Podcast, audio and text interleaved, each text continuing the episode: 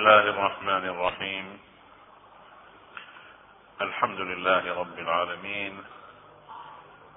وأفضل الصلوات على سيد الأنبياء والمرسلين سيدنا ونبينا وحبيبنا وقائدنا محمد وعلى آله الطيبين الطاهرين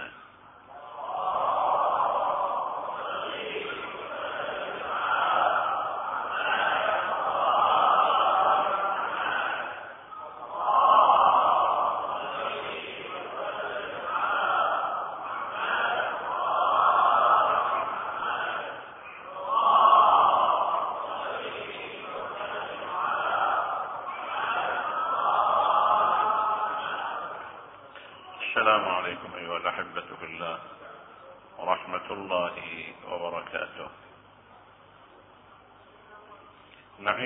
الانتظار كلنا قلوبنا تعيش عشق الانتظار. ننتظر اليوم الذي يظهر فيه قائم آل محمد فيملأ الأرض قسطا وعدلا كما ملئت ظلما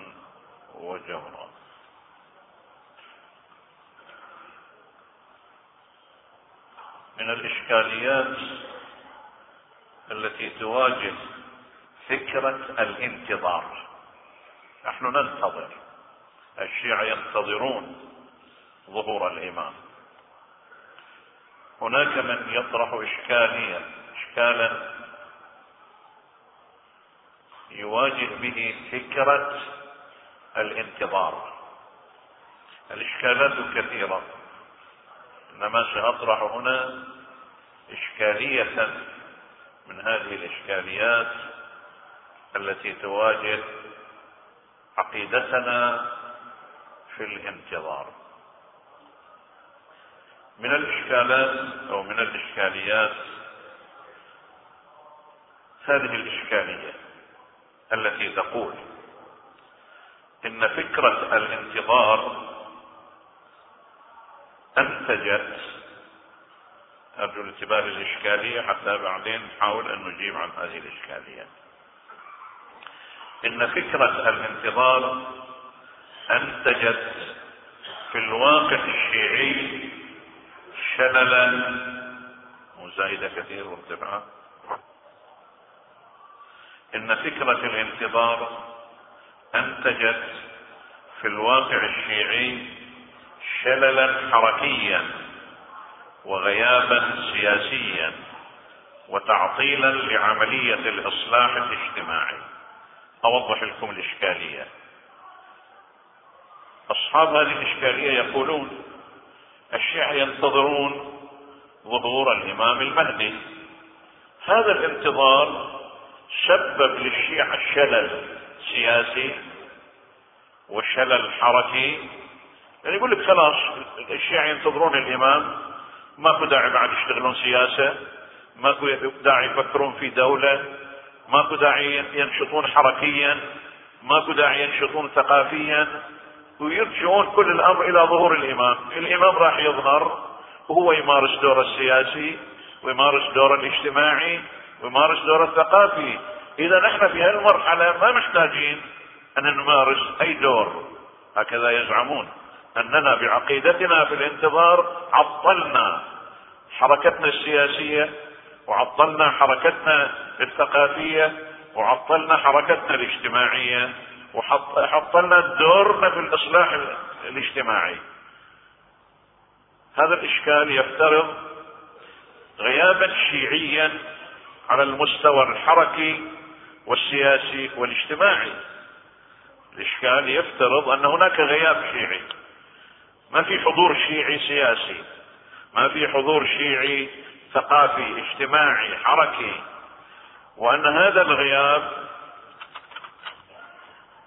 بسبب أو سببه فكرة انتظار الانتظار في الذهنية الشيعية.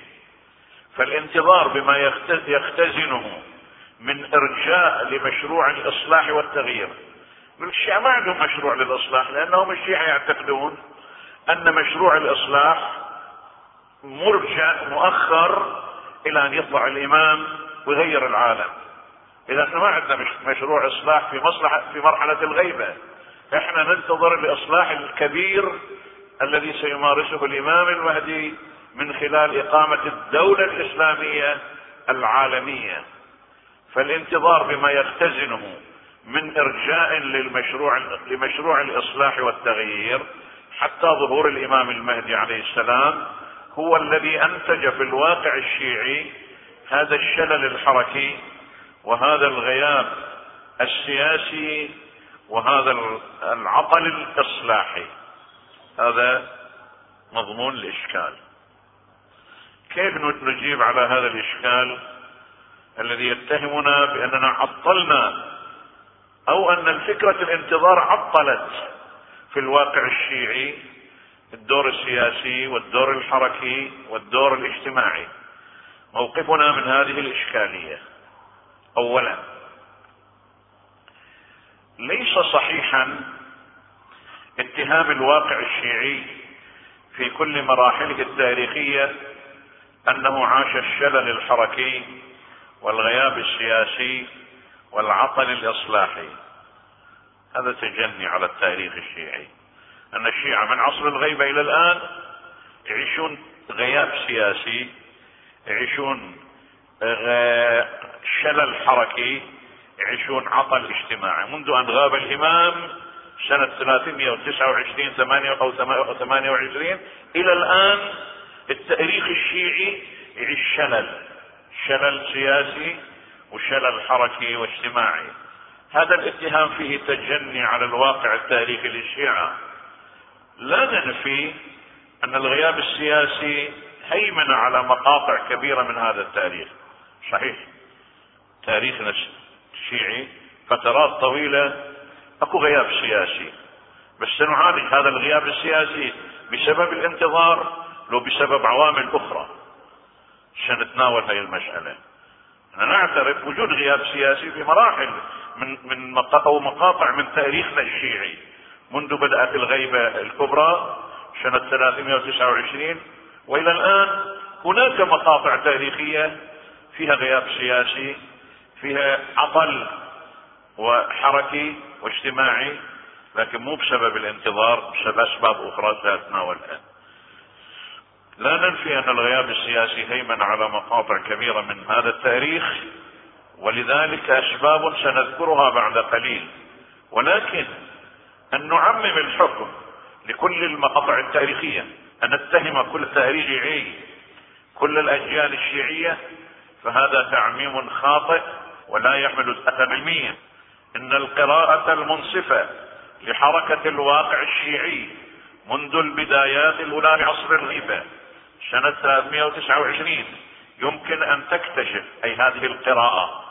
لو قرأنا تاريخ الشيعي قراءة منصفة سنخرج سنكتشف حجم الحجم العمل الدعوتي والفكري والثقافي والعملي. تاريخ غني بالحركية الثقافية والحركية العلمية وأيضا حجم الدور الاجتماعي والسياسي وحجم الدور الجهادي والنضالي وهذا الآن مو موضوع حديثي. يعني ما أريد أتحدث عن تاريخ الجهاد النضال الشيعي في التاريخ وتاريخ الجهاد الشيعي السياسي والعلمي والثقافي. هذا بحث. بس أقول لو قرأنا هذا التاريخ قراءة منصفة متأنية سنجد دورا دعوتيا فكريا ثقافيا علميا اجتماعيا سياسيا جهاديا نضاليا على مستوى كبير. وهذا مدون في الكتب. الذي مارسه يعني هذا الدور الكبير الذي مارسه علماء الشيعة ودعاة الشيعة ومجاهدو الشيعة ومثقفو الشيعة وسياسيو الشيعة وجماهير الشيعة. دعونا من التاريخ. عشان البعض يقول إحنا التاريخ يمكن فيه إشكالات. دعونا من التاريخ. فهذا الحاضر هذا الحاضر تاريخ الحاضر. ما أريد أتحدث عن التاريخ الماضي. فهذا فهذا الحاضر احتضن ثورة الإمام الخميني رضوان الله عليه. أتساءل أليس الإمام الخميني يحمل عقيدة الانتظار؟ إذا كان عقيدة الانتظار تسوي خلل سياسي وشلل سياسي وحركي الإمام الإمام الخميني أحد أتباع هذه المدرسة مدرسة انتظار الإمام. وكان يعيش عشق الانتظار وكان يركز على الانتظار. ما عطل الانتظار في ذهنية الإمام الخميني ثورة العملاقة المباركة اللي هي ثورة العصر. إذا كان الانتظار يسبب شلل ثوري وشلل حركي وشلل سياسي فكيف استطاع العقل الانتظاري عند الإمام الخميني أن يفجر أروع وأعظم ثورة في العصر الحاضر. إذا الانتظار ما يخلق خلل. انتظار بشكل الواعي الأصيل ما يخلق ما يخلق خلل ولا شلل ولا عطل في الحركة الثقافية والحركة السياسية والحركة الاجتماعية والحركة الثورية الجهادية. فهذه ثورة الإمام الخميني أليس الإمام الخميني يحمل عقيدة الانتظار؟ وهذه حركة الشهيد السيد محمد باقر الصدر. أليس الشهيد محمد باقر عقيدة الانتظار؟ حركة العلمية الثقافية السياسية بعقل انتظاري. كان يعيش الانتظار كان يعيش عشق الانتظار كان يؤكد على الانتظار ومع ذلك تفجرت من خلال عقلية الانتظار عند الشهيد السيد الصدر حركة العملاقة وهي حركة العصر الحركة العلمية الثقافية الاجتماعية السياسية الجهادية. فما عطل يا أحبائي؟ ما عطل عقل الانتظار عند الشهيد السيد الصدر الحركية الجهادية والسياسية؟ وهذا جهاد حزب الله. هذا جهاد حزب الله. الذي قهر عنفوان وغطرسة الكيان الصهيوني. أليس حزب الله يحمل عقل عقلية الانتظار؟ فلماذا لم يعطل عند حزب الله هذا العقل الانتظاري؟ حركية وثورية وجهادية حزب الله. وهذه نشاطات علماء في الساحة الثقافية علماءنا في العصر الحاضر. هذا علماءنا في الساحة الإيرانية في الساحة العراقية مجتهدين علماء كبار. هذا السيد المرجع الديني الكبير السيد السيستاني في العراق يحمل عقلية الانتظار. وهذا السيد محمد حسين فضل الله مراجع أحد مراجع الشيعة الكبار يحمل عقلية الانتظار. وكم وكم وكم من من علماء كبار يحملون عقلية الانتظار ومع ذلك فجروا حركات ونهوضات علمية وثقافية وسياسية في الواقع المعاصر.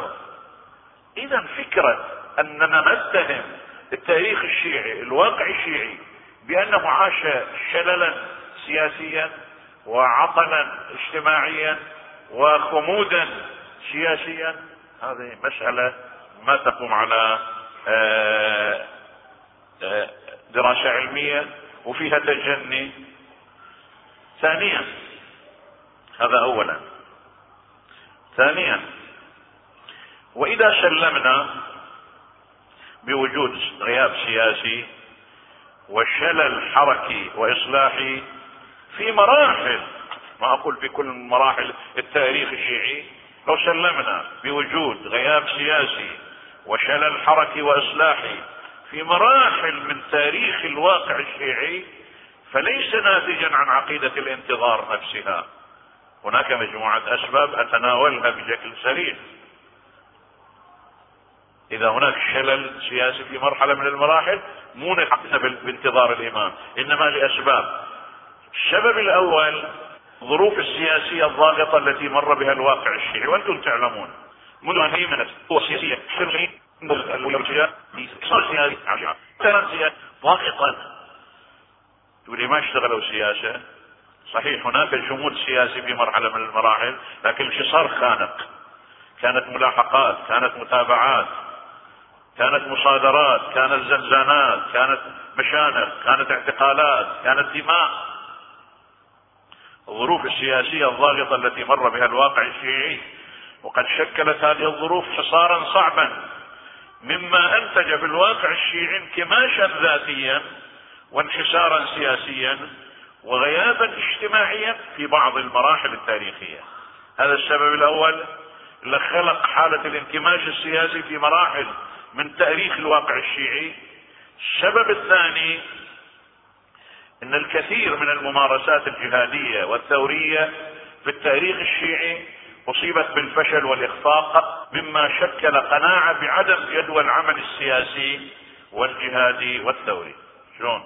صارت ثورات من أيام الأئمة ثورات ضد الأنظمة الحاكمة. أكثر هذه الثورات فشلت ما حققت أهدافها. الأئمة طبعا باركوا بعض هذه الثورات دعموا بعض هذه الثورات ثورة زيد ثورة الحسين صاحب فخ. الأئمة انتقدوا الكثير من هذه الثورات. المهم تحركت ثورات في عصر الأئمة فيما بعد عصر الأئمة أيضا برزت حركات ثورية وسياسية وجهادية. أغلب هاي الحركات أخفقت ما حققت نتائج. فمن تشكل في الذهن الشيعي أن بعد ما في جدوى ما دام صارت حركات سياسية بايام الأئمة وفشلت. وصارت حركات سياسية وثورية وجهادية في في مراحل تاريخ الشيعة وفشلت فتشكلت في الداخل الشيعي في الذهنية الشيعية قناعة بعدم جدوى العمل السياسي. طبعا الآن أنا مو في صدد مناقشة هاي النتاج وكيف فشلت هاي الحركات والثورات وهل هذا مبرر إلى أن يخلق عندنا ذهنية النقوص وذهنية شلل ذهني وذهنية شعور بعدم جدوى العمل السياسي والجهادي. هذه مسألة مو هذا محل بحثها الآن. إنما أنا في سياق تناول الأسباب. أقول أن فشل هذه الثورات والحركات الجهادية والإصلاحية التي انطلقت في التاريخ الشيعي خلقت قناعة بعدم جدوى العمل السياسي والجهادي والثوري. ولذلك كثير من أصحاب اليأس من حاكي يقول ما في نتيجة. تاريخ وصارت دورات صارت حركات وما تحقق شيء. فإذا ما في جدوى للعمل حتى العمل السياسي ما في جدوى. هذا السبب الثاني. السبب الثالث لهذا الغياب السياسي في مراحل من التاريخ الشيعي وجود روايات دينية في روايات غير اعتمدها البعض في الاستدلال على حكم العمل السياسي والثوري في الغيبة. كتب فيها روايات أن هاي الروايات تقول في عصر غيبة العمل الجهادي ويحرم التفكير في إقامة دولة وما دولة الا دولة الإمام المنتظر. فقبل دولة الإمام المنتظر ينطلق قبل ظهور رأي الضلال. الروايات تنص على هذا الكلام. أنا ما أتحدث الآن روايات صحيحة أو مو صحيحة هي أخرى. بس كل بعض الذهنية لا عشق هذا اللون من الكلام السياسي والجهادي انبذ هذا اللون من الروايات التي تحب العمل السياسي والثوري في عصر الغيبة. وقبل أن إما صادقة سندا سندا باطلة ومو صحيحة إما ساقطة سندا وإما مخدوشة دلالة صحيح. لكن فهم خاطئ. عندنا كم من الروايات مو صحيحة هذه نرفضها وعندك كم من الروايات صحيحة لكن فهمها خاطئ. هذا السبب الثاني الثالث السبب الرابع لهذا الشلل وهذا الغياب السياسي. السبب الرابع الفهم الخاطئ لمعنى الانتظار. وهنا صار اللبس بين بين كون الانتظار سبب في الغياب السياسي وإحنا نقول لا مو الانتظار مو فكرة الانتظار إنما الفهم الخاطئ لمعنى الانتظار أنتج غيابا سياسيا وأنتج شللا حركيا وعطلا اجتماعيا. إذا مو الانتظار إنما شنو؟ الفهم المغلوط الخاطئ. وسنشير لهذا الفهم الخاطئ للانتظار. ونحن نريد أن نؤسس لفكرة الانتظار الصحيح. فوجود فهم مغلوط للانتظار فالرؤية المغلوطة التي تشكلت في بعض الذهنيات الشيعية لمعنى انتظار الإمام كان لها الأثر الكبير في الغياب السياسي والشلل الحركي والخدر الاجتماعي. هذه أسباب إضافة إلى أسباب أخرى لا يتسع المجال للحديث عنها. انتقل ثالثا إلى تصورات مغلوطة لمعنى الانتظار. إحنا نريد نعيش الانتظار؟ شنو معنى الانتظار؟ أنت الشيعة الآن تنتظر الامام شنو معنى أنتظر الامام إذا ما ننتبه إلى وجود فهم مغلوط ثم ننطلق في الصحيح للانتظار. وجدت تصورات مغلوطة اتكرست في ذهنية مساحة كبيرة. من أبناء الطائفة الشيعية المنتمين لهذا الخط تكرست في ذهنهم مفاهيم مغلوطة لمعنى الانتظار مما خلق نتائج خطيرة على فكرة الانتظار وفكرة ظهور الإمام أتناول ثلاث تصورات فقط. طبعا ما يتسع الحديث لتناول كل التصورات. أتناول ثلاث تصورات مغلوطة ثم انتقل للمعنى الحقيقي للانتظار التصور الأول. التصور الأول ويفهم الانتظار فهما روحيا بحتا. التصور الأول المغلوط ويفهم الانتظار فهما روحيا بحتا. شنو معنى يفهم الانتظار فهما روحيا بحتا؟ الاسم هذا موجود في ساحتنا في مساحة كبيرة. يفهم الانتظار هو الدعاء. أني أدعو يوميا اللهم عجل فرج ظهور ولي أمرك. دعاء. هذا معنى الانتظار. أنا أبقى أدعو. أدعو في المساجد في الحسينيات لتعجيل الفرج لتعجيل ظهور الإمام الحجة. أبكي. من أجل أن يظهر الإمام. اقرا دعاء الندبه اقرا دعاء العهد حتى يظهر الإمام. أزور الإمام الحجة يوميا. أسوي نذورات للامام الحجة. إلى هنا يقف الانتظار. يقف عند هذا الحد. دعاء بكاء زيارة. أنا أقول طبعا هذه مهمة جدا. الدعاء مهم جدا. الدعاء يخلق شهارة روحيا مع الإمام الحجة يجب أن نكثر من الدعاء. تفتوا الإشكالية وأنا ما أنتقد الدعاء هذا يكثر من والروح الروحاني شوف خل يعيش في وجدانكم؟ الإمام الحجة يعيش في وجدانك؟ من خلال الدعاء من خلال البكاء من خلال آه، زيارة الإمام الحجة يوميا من خلال نذورات أعمال أقدمها للإمام الحجة. بس يا أحبائي ما هو الانتظار يقف عند هذا الحد هذا عطاء فليركوا له عطاء انتظار في وقت خاص من المنظرين. المنظرين المنظرين. وأنا بس قاعد أقرأ دعاء ندبة وأقرأ ويجب أن أقرأ بس مو يقف الانتظار عند هذا الحد كما سنرى. اذا هذا الفهم يرى أن الانتظار هاي الحالة الروحية من الدعاء هذا هو كل الانتظار. بينما هذا جزء من الانتظار. وجزء مهم. ما نقلل من قيمته؟ أقول جزء مهم. الدعاء جزء مهم من الانتظار. البكاء جزء مهم من الانتظار. بس الدعاء الواعي اللي يخليني أعيش حركية الانتظار. البكاء اللي يخليني اعيش عشق الانتظار الحقيقي. زيارة الإمام الحجة اللي تخليني أعيش على الطريق اللي يخليني أتجه في نحو يوم الانتظار. اذا البكاء وحده دون أن يتحول إلى خطوة في الطريق هذا فهم مغلوط. فأكرر مرة ثانية يجب أن ندعو يجب أن نبكي يجب أن نزور الإمام. حتى نعيش روحانية الانتظار بس مو كل الانتظار هذا هذا جزء من الانتظار. ولذلك البعض يستسهل الانتظار أفضل العبادة انتظار الفرج. إذا هي بس مسألة أن أقرأ دعاء ندبه وأقرأ دعاء العهد وأقول اللهم عجل فرجه هذا أفضل عبادة. ما اسهلها ما اسهل الانتظار إذا كان الانتظار بس بهذا المعنى المحدود. هذا التصور الأول. التصور الثاني المغلوط أيضا.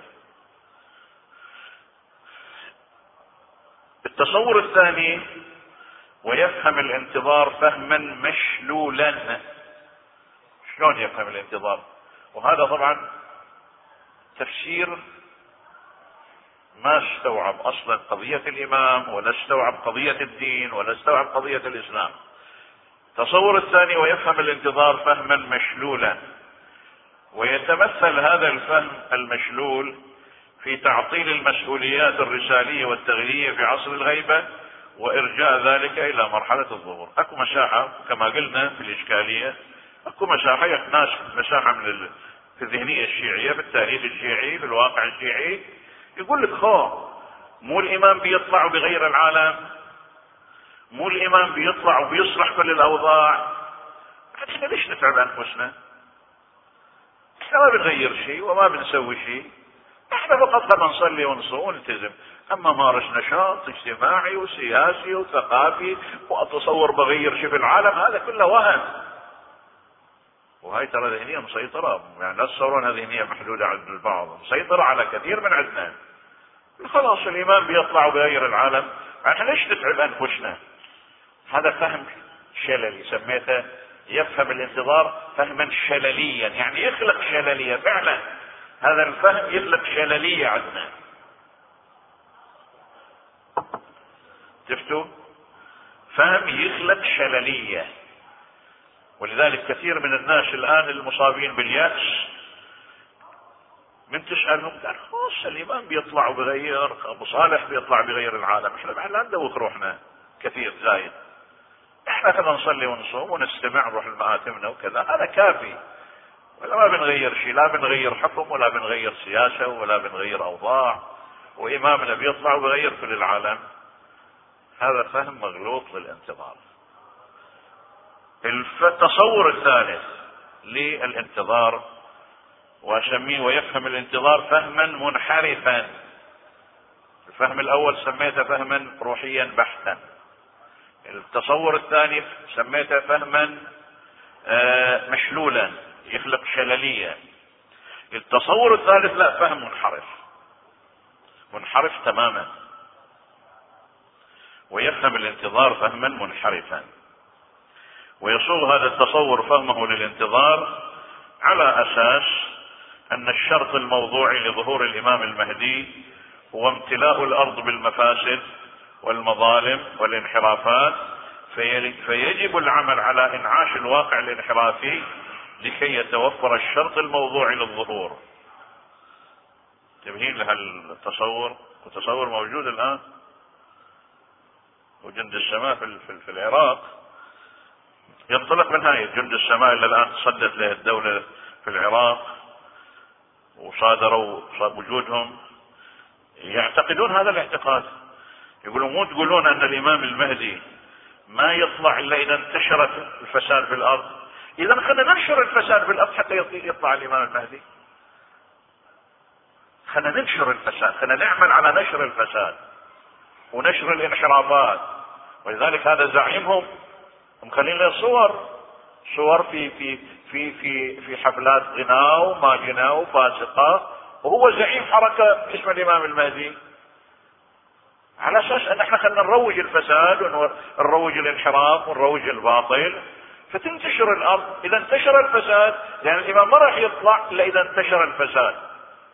امتلأت الأرض بالفساد وبالظلم وبالعبث.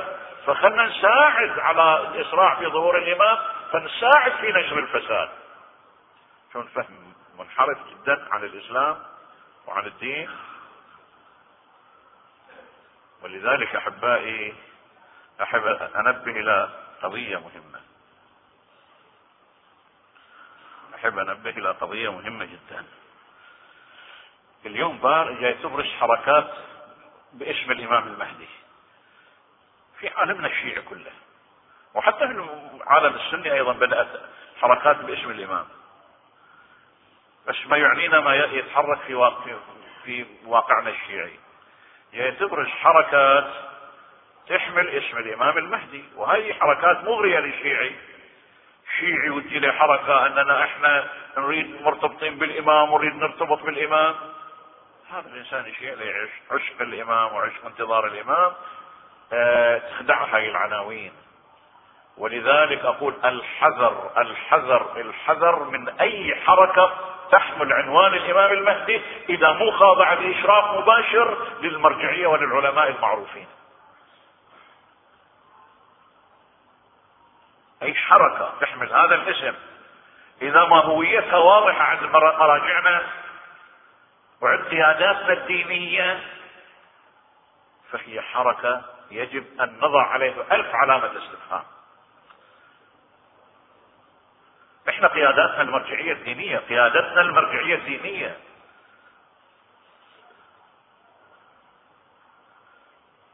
ومن يعيش خط الامتداد للقياده المرجعيه ما أريد أدخل في موضوع اخر خطير وهو أن أي قيادة تطرح في الساحه تحمل قيادة سياسية وتحمل قيادة ثقافية وتحمل قيادة اجتماعية. الآن وإن حملت شعارات كبيرة هل مسموح لأي إنسان أن ينطلق مع أي قيادة؟ ربما قيادة تحمل شعارات تعيش في وجداننا وهموم تعيش في وجداننا. بس مو قيادة الإنسان. أنت مسؤول أمام الله أن هذه القيادة تقودك إلى أين؟ ترى مو قيادة مو كل قيادة تحمل شعار سياسي يحارب الظلم والفساد. هي قيادة أنا مطلوب أن أنتمي إليها. خلنا أقول لكم بكل صراحة في عصر الأئمة انطلقت ثورات ضد الحكم العباسي والأموي. والإمام والأئمة وضعوا عليها علامات علامات خطأ وحاربوها. ولو بعض مثل لو كان بعض بعضنا موجود في ذاك الزمان قال الإمام يتعامل إذا مع الأنظمة. يساير الأنظمة. لأن الإمام حارب حركات تحارب النظام الفاسد زيد النار حركه في البصرة انطلقت تحارب النظام العباسي الظالم الفاسد الفاسق. الإمام شجبة. يقول البعض أن الأئمة كانوا يسايرون الأنظمة.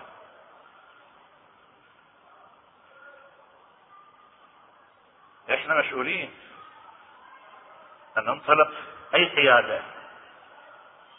مش يمكن قياده تحمل شعارات حتى دينية.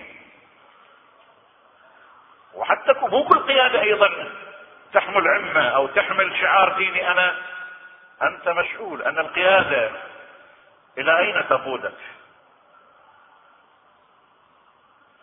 حركة زيد الإمام يباركها. زيد بن علي. حركة زيد النار الإمام يحاربها هذه خرجت لتواجه نظام ظالم وهذه خرجت لتواجه نظام ظالم. ليش الإمام هنا؟ هناك انطلقت من قيادة الإمام ومن شرعية الانطلاق. هنا انطلقت بعيدا عن قيادة الإمام وعدم الاعتراف بقيادة الإمام. هذا الفرق. فهي قيادة تنطلق تقودني سياسيا وتقودني اجتماعيا. هذا مو هيمنة مو وصاية البعض يقول يعني أنتم وصاية على الأمة وصاية على الناس. يعني جمدوا الناس لا أحد يتحرك إلا بإشارة من من من العالم الفلاني. لا مو هالشكل. أكو معايير. مو وصاية مو هيمنة.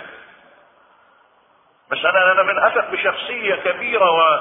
وتعيش عمق الإيمان. كشخصية الشيخ عيسى أحمد قاسم. أنا ما أعيش اي لون من من الشك والغبش. والاطمئنان لقياده على هذا المستوى. إحنا نريد قيادة تملك وعي وبصيرة دينية كبيرة جدا. وتملك وعي فقهي كبير جدا. وتملك وعي سياسي. أيضا القيادة تملك وعي فقهي وما تملك وعي سياسي ما تفيدنا في هذا الزمن نريد من يملك الوعي السياسي. تريد من يملك الوعي الاجتماعي. نريد من يملك الوعي الفقهي. وبيطلع من يقول إحنا ما محتاجين للفقه. أكو أكو ظلم أكو مطالب. إحنا عندنا ظلم مظلومين. أكو مطالبنا أكو بطالة أكو أكو أكو أكو فساد إداري. أكو آه طائفية أكو تمييز أكو انحراف آه دستوري شنو أحتاج للقضايا الفقهيه أنا؟ مسألة مو الشكل بهالبساطة لذلك البعض يقول أيام في إحدى الغزوات خرج واحد من. من الذين خرجوا مع رسول الله في غزوة من غزوات الرسول صلى الله عليه وآله وخرجوا تحت قيادة الرسول. معركة يقودها رسول الله صلى الله عليه وآله. وهذا خرج في معركة يقودها رسول الله. شو تصورون يعني؟ شخص خرج في في معركة يقودها رسول الله صلى الله عليه وآله. سقط في المعركة فإجا شخص إلى رسول الله قال يا رسول الله فلان سقط في المعركة هنيئا له الجنة. قال لي الرسول لا تستعجل كثير روح بتدرك فيه رمق. شوفه اسأله قل له هنيئا لك الجنة. هذا اجى اليه فعلا وجد فيه شيء من الرمق.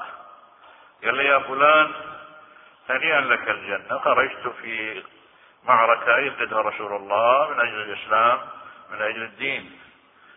قال أي دين هذا؟ أي جنة هذه؟ إحنا خرجنا ندافع عن نخيلات لنا. شنو دين؟ شنو آخرة؟ أنا نخيلاتي رايح تسرق تؤخذ أنا طلعت أدافع عن نخيلاتي اليوم يقول واحد بعد أنا طلعت أدافع عن حقوقي. نعم دافع عن حقوقي. هذا يدافع عن بقيلاته بس مو في مو منطلق الإيمان بالقيادة الدينية. ولا أي دين؟ أي آخرة؟ أي جنة؟ إنما هي نخيلات ندافع عنها. المسألة يا أحبائي هذا موضوع آخر إنما جرني إلى الحديث وأنا أخذت وقتكم ما أدري. تفوقتي لو بعد؟ بعدين في المقدمة يعني.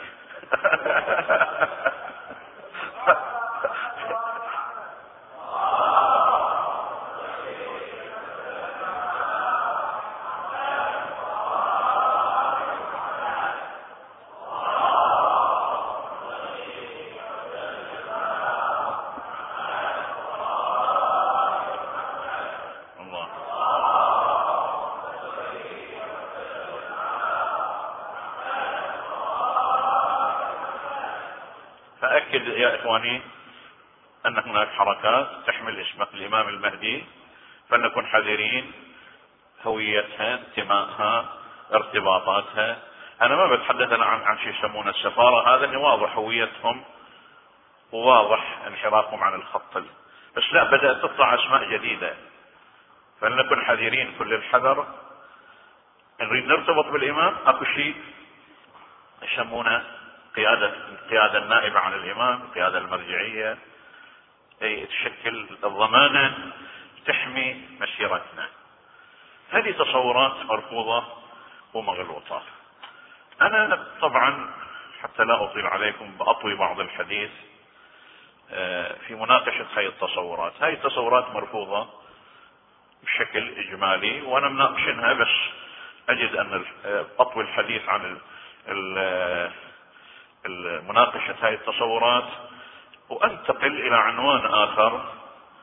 إحنا حتى نفهم الانتظار. هاي هذه مفهوم تصورات خاطئة الانتظار. أنا كيف أفهم الانتظار؟ اولا معنى الانتظار هو شنو يعني؟ يعني أنت تريد تقول أنا أريد أن يجي اليوم اللي يخرج فيه الإمام وأنا أكون من أنصاره. غير هالشكل؟ وهذا معناه الانتظار. أنت تريد تكون شنو؟ من أنصار الإمام. لو تنتظر يعني تكون من اللي يصبون قهوة للإمام. الشكل يعني انتظار تشريفي. لا الإمام ما محتاج لواحد يصب قهوة ويصب يصب شاي ويصب شو اسمه لا. انتظر الإمام يعني أكون مقاتل بين يدي الإمام أكون من أنصار الإمام. هذا معنى معنى أريد أنتظر الإمام. خلينا نفهم ما هي ما هي صفات أنصار الإمام. حتى من أقول أنتظر يعني أهيئ نفسي بمستوى هاي الصفات. والا شنو معنى انتظر؟ أنا بصير من أنصار الإمام لكن تدري شنو أنصار صفات أنصار الإمام؟ وذاك يا ليتني كنت معكم فافوز خطيب هذه خطيب من الخطباء الكبار ما مو كبار ما أقول من الكبار يا ليتني كنت معهم فأفوز فوزا عظيما بالنسبة للإمام الحسين ويتمنى يا ليت أنا كنت حاضر يوم يوم كربلاء وشاف في الرؤيا معركه كربلاء وشاف القتال وشاف السيوف والرماح وإذا هو على على فرس الإمام يستغيث يدعو للنصره وهذا هارب شارد. ويا ليتنا في, في على المنبر يا ليتنا كنا. إحنا الآن نقول يا ليتنا ندرك الإمام بس ما ندري يعني فعلا بنكون بالمستوى لو لو أدركنا الإمام بنكون بمستوى أنصار الإمام. المهم ما هي صفات أنصار الإمام؟ حتى من أنا أقول أن أنتظر أو اربي اولادي على الانتظار يكون اربيهم على هالصفات هذه الصفات إذا قدرت الآن اهيئ نفسي لها أنا منتظر حقيقي حتى لو ما أدركت الإمام أنا اعد في المنتظرين أعد من أنصار الإمام. بس أعيش صياغة نفسي وفق الشروط اللي يتميز بها أصحاب الإمام. أنا بذكر لكم كم مقطع من روايات تتحدث عن أنصار الإمام وصفاتهم. حتى واحد من عندكم يقول أنا أنتظر الإمام يعني يعد نفسه بمستوى هذه الصفات. ولا لا يخدع نفسه؟ يقول إن شاء الله أنا محب إن شاء الله محب أن أكون بجسمه بس لا يقول أنا منتظر. الانتظار معنى كبير جدا. ولذلك الحديث أفضل العبادة انتظار الفرج. عنوان جدا كبير وعنوان جدا مهم. هذا مقطع من حديث يتحدث عن أنصار الإمام الحجة. إنهم الصلحاء. والنجباء والفقهاء. هي ثلاث صفات. هل المقطع يتحدث عن ثلاث ثلاث صفات لأنصار الإمام الحجة. إنهم الصلحاء. صلح يعني شنو؟ التقوى ورع يعني ناس يعيشون درجة عالية من التقوى والورع زين أنا إذا أعيش الفسق وأعيش الانحراف وأعيش كذا ويا ريت اكون من انصار الإمام. نعم. عد نفسك بمستوى التقوى والورع التقوى والورع درجات كبيرة. الرسول الله يعيش التقوى والورع أمير المؤمنين يعيش التقوى والورع سلمان يعيش التقوى والورع الإمام الخميني يعيش التقوى والورع الشهيد الصدر يعيش التقوى والورع ابدال يعيشون التقوى والورع ومستويات. مش المهم أنت تربي نفسك على التقوى والورع حتى تكون فعلا تعد نفسك لظهور الإمام المنتظر الصلاح أول صفة إنهم الصلحاء. صلحاء يعني أتقياء يعني ورعين. لا يرتكبون المحرمات التقوى والورع والاستقامة. النجباء نجابة شنو معناها؟ النجابة درجة عالية من النقاء والطهر والصفاء الداخلي. هذا فلان نجيب يملك طهر يملك نقاء يملك صفاء. أما والله قلبي ملوث بالدغل وبالحقد وبالحسد وبالنفاق وأنا والله أنتظر الإمام. لا. انتظار الإمام يحتاج إلى صفاء يحتاج إلى نقاء يحتاج إلى طهر روحي داخلي. الفقهاء طبعا مو المقصود هنا إنهم النجب الصلاحاء النجباء الفقهاء مو معناها أن أنصار الإمام مجتهدين كلهم مجتهدين. لا يملكون فقاهة الدين متفقهين في الدين يفهمون دينهم. هذا معنى هنا المقصود بالفقاهة. ليس المقصود ان أن أنصار الإمام كلهم مجتهدين. لا. إنما عندهم ثقافة الدين فقاهة الدين معرفة بالدين بصيرة بالدين. فإذا تقوى أي أول الصفات اللي أشار إليها الحديث تقوى ورع استقامة طهر صفاء داخلي طهارة قلب طهارة روح بصيرة وعي ثقافة دينية. يثقف نفسه دينيا مقطع آخر من من المقاطع التي تتحدث عن صفات آه، انصار الايمان يقول النص يشتاقون إلى الشهادة ويتمنون أن يقتلوا في سبيل الله. عشاق الشهادة في سبيل الله. ما أدري إحنا امتحنا أنفسنا عندنا عشق الشهادة. صدق يعني أنا اعشق الشهادة؟ وأتمنى أن أكون شهيد بين يدي الله. مو مو مو كلمات. لا خلي يعيش الإنسان واقعا كلمات سهله العبارات سهله ان أطلقها على لساني. أنصار الإمام عشاق شهادة في سبيل الله. فمن منا يخليه يمتحن نفسه فاللي نعشق الشهادة؟ عندنا عشق للشهادة في سبيل الله الموت في سبيل الله. فيه الحمد لله الآن بقنا تجارب مساحات كثيرة عن عشاق شهادة. هذا الذي يستشهد في مواجهة العدوان العدوان الإسرائيلي. هذا الشاب ليفجر نفسه في مواجهة الرتل الإسرائيلي. هذا الاستشهادي هذا يعشق شهادة يعشق موت في سبيل الله. إحنا هو مو عشاق دم. يقولون أنتم تربون الناس على العنف. لا إحنا ضد العنف. إحنا ضد الإرهاب. إحنا ضد التطرف. الشهادة معنى كبير جدا. الشهادة هي إصلاح الحياة. إصلاح قيم الحياة. هؤلاء التكفيريون الذين يقتلون الابرياء يقتلون النساء يقتلون الأطفال يقتلون الشيوخ يفجرون يهدمون المساجد. هذا عشاق شهادة. هذا عشاق دم عشاق تدمير.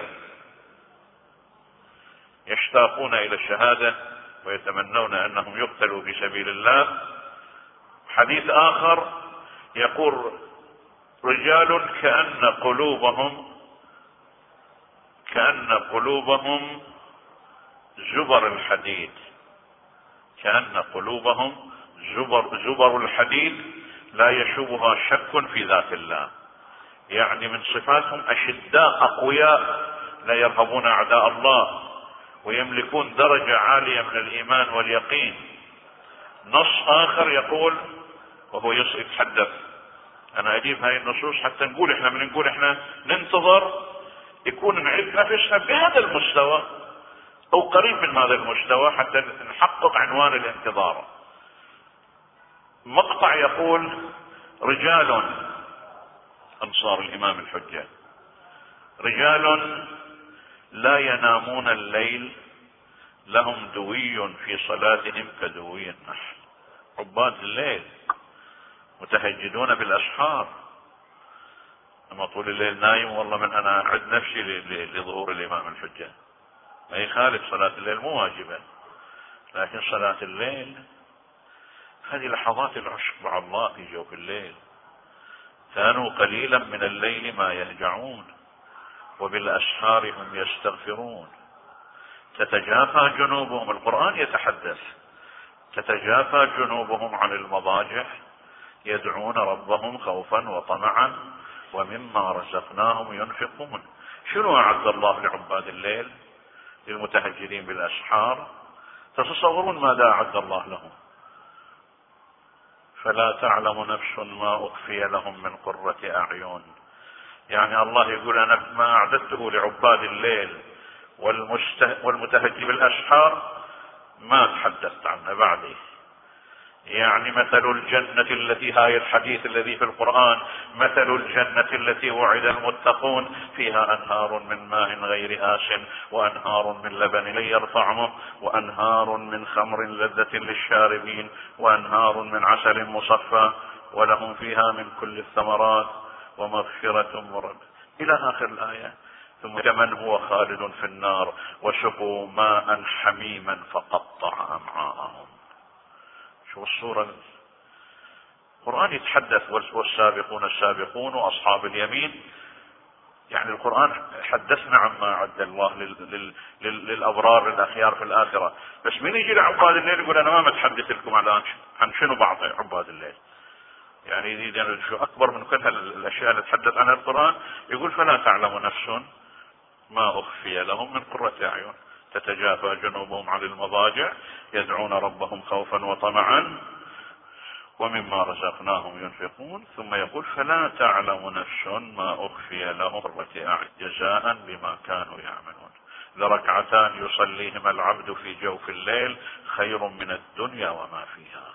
شوف هاي الدنيا كلها ركعتان يصليهما العبد في جوف الليل خير من الدنيا وما فيها. اذا أصحاب الإيمان عباد ليل عباد الليل متهجدون بالأسحار. فإذا إحنا نعد نفسنا لأن نكون من من المنتظرين نربي انفسنا على أن نعيش لحظات العشق مع الله في جوف الليل. هذا الإنسان يقوم من من. هذا الشاب خاصة الشاب. يمكن الشايب ما يقدر ينام ويقوم يصلي صلاة الليل. هذا الشاب الذي هو مشحون طاقة ومشتوق للراحة وللنوم ويقوم من فراشه ويصف قدميه ويناجي الله ويدعو الله يقول ملائكتي انظروا إلى عبدي. أنا ما أمرت بصلاة الليل ما قلت يا صلاة الليل واجبة. قام من فراشه أسبغ وضوعه اصبغ وضوءه. صف قدميه يناجيني يدعو يتضرع. اشهدوا يا ملائكتي أني قد غفرت له. أصحاب الامام وين؟ الحمد لله. أذكر بالمناسبة في تراجم علماء البحرين كتاب أنوار البدرين في تراجم علماء القطيف والأحسان والأحساء والبحرين. يذكر قصة عن عن البحرين. في ذاك الزمان. كيف البحرين كانت أرض تقوى وصلاح وعبادة كالبهائي شيخ البهائي يقولون والد الشيخ البهائي راح مكة ومن مكة جل البحرين. وكم مدفون الآن في مقبرة أبو عنبرة. قبر عادي بسيط وهو من كبار علماء الشيعة. قال ما أرجع بعد لا إيران ولا إلى لبنان أريد في البحرين. ليش؟ قال أنا شفت رؤية أن أرض البحرين رفعت إلى الجنة. شمال أرض البحرين رفعت الجنة. ذاك الوقت الوقت الآن أرض البحرين الآن التي تموج بالمواخر وبالبارات وبال آه، يعني ما أدري أرض البحرين هي هذه. لو بتجي أرض البحرين بعد إن شاء الله في المستقبل ما ندري. إحنا على كل نجحنا القصة تقول هذا في أنوار البدرين. أكو عبد كان ذاك الوقت أكو عبيد. بعد قصة العبيد ما منتهية. واحد عنده جاب للسوق يبيعه بس قال لهم يا ناس هذا عبدي أبيعه. بس في عيب واحد حتى لا تنغشون به بواحد شنو العيب؟ قال هذا ما يقعد يصلي صلاة الليل. يقول الحديث فما وجد له مشتري في البحرين. فاضطروا يودونه خارج البحرين يبيعونه. ما حد من اهالي البحرين اشترى لأنه عبد ما يقعد يصلي صلاة الليل. اليوم إيش وضعنا إحنا اليوم إحنا شنو وضعنا إحنا يا جماعة ترى مو بس اشتغل بسياسة. ما أقول لا نشتغل بالسياسة والهم السياسي بس جاز روحانيات تموت عندنا. ممكن ندخل النار وما ندري بس والله نحمل شعارات سياسية وهم سياسي ما ماكو مانع. نعيش السياسة ما نريد نخدركم. بس اكو هم سياسي ينطلق من روحانية. عيش عابدا لله. وش للسياسة؟ ما في مشكلة. والله كل همي الحديث السياسي والقضية السياسية وماتت الروحانيات عندنا. نريد سياسة تنطلق من الروحانية السياسيون الذين لا يحملون روحانية الدين هم قدار في المجتمع يدمرون المجتمع. نريد سياسيين يحملون روحانية الدين نريد مثقفين يحملون روحانية الدين. المهم أنصار الإمام عباد الليل. ولذلك في الحديث يقول رجال لا ينامون الليل لهم دوي في صلاتهم كدوي نحن في حديث آخر يقول رهبان بالليل بيوت بالنهار. شوف هنا جمع بين بين الروحانية وبين الجهاد. في الليل رهبان في النهار ليوث مقاتلون مجاهدون سياسيون بس في الليل رهبان. هاي اللي يقولون يا احبائي ما يريد واحد يقيدني مثلا ما ما يؤمن بهذه يعتبره ثقافات حديث عن روحانيات وحديث إحنا عن الروحانيات وحديث عن رهبان بالليل ليوث بالنهار. وحديث يقول إن أصحاب القائم شباب كلهم لا كهل فيهم إلا كالكحل في العين. وهذه بشرى للشباب. ترى أكثر أصحاب الإمام الحجة شباب. البعض منا يقول إحنا تجاوزنا مرحلة الشباب يعني معنا ما ما بنكون يعني لا قد يكون أرواح شباب قد يعادون بروح شباب. الإمام طبعا إيش قد عمره من طلع من من من غاب إلى الآن بس يطلع شاب. إمام إيش قد من من غاب إلى الآن عمره. لا يطلع شاب؟ فيمكن من هالكبار لا ينزعجون الكبار يقولون خلاص تجاوزنا إحنا إذا كل شباب إحنا يعني شنو بها لا بيصيروا إن شاء الله شباب وبيدافعون ويكونوا مع الإمام. فهنيئا للشباب الآن يعدون أنفسهم. للامام الحجة؟ أنا مع الماضي حديثي ما انتهى.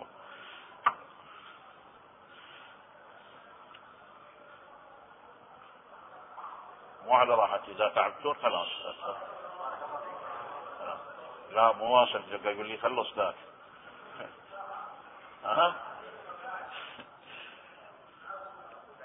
أنا عندي عنوانين إذا حبيتون أتحدث عنهم بذكر العنوانين. بتحدث وإذا ما حبيتون. العنوان أنصار الإمام مستويات كم مستوى أنصار الإمام كلهم مستوى واحد لو درجات والعنوان الثاني أنصار الإمام كيف يلتحقون بالإمام يعني إذا طلع الإمام يطلع في مكة وواحد في ايران وواحد في البحرين وإن شاء الله أكثر من واحد في البحرين بس هذه شلون بيلتحقون بالإمام؟ لو أقف هذا ها؟ ها تريدون المستويات؟ نعم. المستويات حتى اختصر واتحدث عن العنوان الثاني بشكل قصير والشريعة أيضا. أنصار الإمام على ثلاث مستويات. أنصار الإمام. المستوى الأول الكوادر القيادية أو اصحاب الرايات اي القيادات. قيادات حركة الإمام المنتظر. الإمام المنتظر بيقود حركة عالمية. تحتاج إلى قيادات. مو بس في القضايا القتالية قيادات لحركة العالمية. العالم كله بعد تصير تحت إيد الإمام الحجة. دولة عالمية يعني مو دولة صغيرة. تحتاج إلى قيادات. فعندنا المستوى الأول من أصحاب الإمام أنصار الإمام القيادات أو الكوادر القيادية أو ما يسمى أصحاب الرايات ولعل هؤلاء هم الذين تحدد تحدد الروايات عددهم 313 عندنا في الروايات أنصار الإمام 313 أنا أتصور أن 313 أسماء القيادات. مو كل أنصار الإمام ولا كل أصحاب الإمام. هاي البالغين درجات عالية. لذلك المستويات في الإعداد أيضا دخل ويمكن كل واحد منكم يعد نفسه إلى مستوى القيادة يعني لا تتصورون يعني كل واحد يقدر يعد نفسه حسب فالمستوى الأول الكوادر القياديه أو أصحاب الرايات ولعل هؤلاء هم الذين تحدد الروايات عددهم ب 313 اثنين الجنود المقاتلون بين يدي الإمام. شو طبيعي عدد الجنود أكبر من القيادات. إذا القيادات 313 فيفترض انه مساحة كبيرة من الجنود. شاهد الروايات تقول عشرة آلاف تقول عشرين ألف تقول مئة ألف. قد قد آه، المسألة بندت السماعة يعني ما أدري إشارة إلى النوقف. ها مو مقصودة.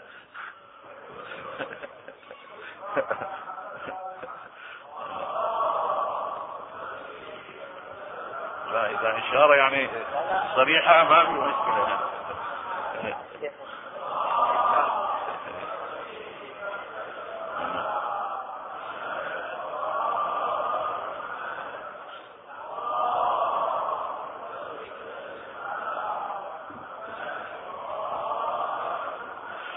فإذا القاعدة ما اشتغلت.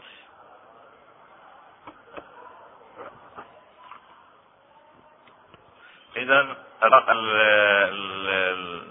المستوى الثاني الجنود المقاتلون.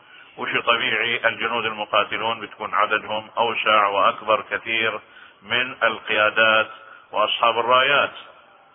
فأنت طبعا مستوى الجنود أقل من مستوى القيادات. تأهيل الجنود غير تأهيل القيادة في طبيعي هذا. فحتى المستوى الايماني المستوى التأهيلي المستوى الروحي المستوى العبادي مستوى التقوى هي درجة ثانية. وأكو مستوى ثالث غير القيادات وغير الجنود المقاتلين. أكو قاعدة شعبية مساندة للإمام. يعني مو كل الناس بيطلعون يقاتلون.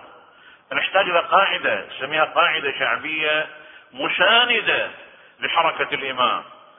امرأة في بيتها شيخ في بيته واحد في في منطقته. هذا جيل هذه مساحة نسميها القاعدة المساندة قد ما يحمل سيف قد ما يقاتل سويعد نفسه لهالمستوى. بس مو كل من يكون في قصر الإمام يطلعون يقاتلون. أو يصيرون قيادات أو جنود. لا نحتاج إلى قاعدة عريضة واسعة تشكل قاعدة دعم وإسناد لحركة الإمام سواء حركة الإمام؟ القتالية الجهادية أو أو الثقافية أو الاجتماعية أو أو إلى آخره. هذه القاعدة هي التي يتحرك الإمام لإنتاجها في ظل دولته. فعندنا كوادر عندنا جنود عندنا قاعدة. هذه مستويات ثلاثة.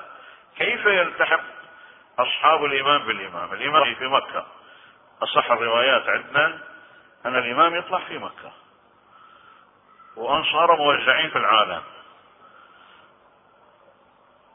وما دي نصيبنا في البحرين كم واحد ما ندري بس هو موزعين من يطلع العالم؟ الإمام ويعلن ظهوره في في مكة.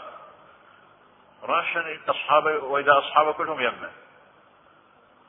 ملتفين حوله في في البيت الحرام. شلون هذا يعني شلون الطريقة؟ طريقة التحاق أصحاب الإمام بالإمام هناك نظريتان. لالتحاق الأنصار أنصار الإمام. بالإمام هناك نظريتان أو رأيان. النظرية الأولى تقول يصلون ويلتحقون في مكة المكرمة بشكل إعجازي. بشكل شنو؟ إعجازي. بالإعجاز بالكرامات. الله يخليهم ينتقلون رأسا. ما يحتاجون لطائرات ولا يحتاجون لجوازات ولا كذا رأسا. وإذا كلهم حاضرين في مكة. بطريقة إعجازية. هذا رأي هذه نظرية. ولذلك الروايات يفسرون هذه الروايات بهالمعنى. يجتمعون في ساعة واحدة. شلون يجتمعون في ساعة واحدة؟ الإمام يظهر وإذا كل أصحابه في ساعة واحدة هم حاضرين عنده في مكة. هي بطريقة إعجازية. الله قادر يطوي لهم الأرض كذا بأي طريقة هو كرامات لهؤلاء يوصلهم في ساعة واحدة ليكونوا حاضرين بين يدي الإمام المنتظر في البيت الحرام. نص آخر يقول تؤيا حديث ثالث يقول يسيرون في السحاب نهارا. شلون يسيرون في السحاب نهارا؟ حديث رابع يقول يفقدون من فرشهم فيصبحون في مكة. والله قاعد ويا زوجته الزوج ويا زوجته وإذا الزوجة تشوف زوجها ما موجود في الفراش. وين راح وإذا يسمع الخبر الإمام ظهر وإذا هذا في مكة. يسمونها الطريقة الإعجازية. هي النظرية الأولى. النظرية الثانية لا. تقول يصلون إلى يلتحقون بالإمام بطريقة طبيعية مو طريقة إعجازية السفر الطبيعي. شلون يصلون إلى مكة بطريق السفر الاعتيادي؟ لأنه جاء روايات أنه ينادى باسم الامام المهدي في شهر رمضان. الصيحة بظهور الإمام في شهر رمضان. بس ما يظهر إلا في الشهر العاشر من المحرم. التفتوا. الصيحة متى؟ في شهر رمضان. صيحة تعلن أن الإمام يظهر. بس ما يظهر الإمام إلا في شهر محرم في العاشر. اذا هاي الفترة من شهر رمضان إلى عاشر محرم كافية لأن اصحابه يعدون أنفسهم يروحون بشكل طبيعي للحج ويبقون في مكة ويلتحقون بالإمام في في يوم ظهوره والروايات تفسر ممكن تفسيرها بالوسائل الحديثة يطون يسيرون في السحاب تطوى لهم الأرض أيضا يفسر بالوسائل. بقية العناصر الأساسية للانتظار. آه، لا يملك وقتا للحديث عنها وأكتفي وأعتذر لكم للاطاله واستغفر الله لي ولكم والحمد لله رب العالمين.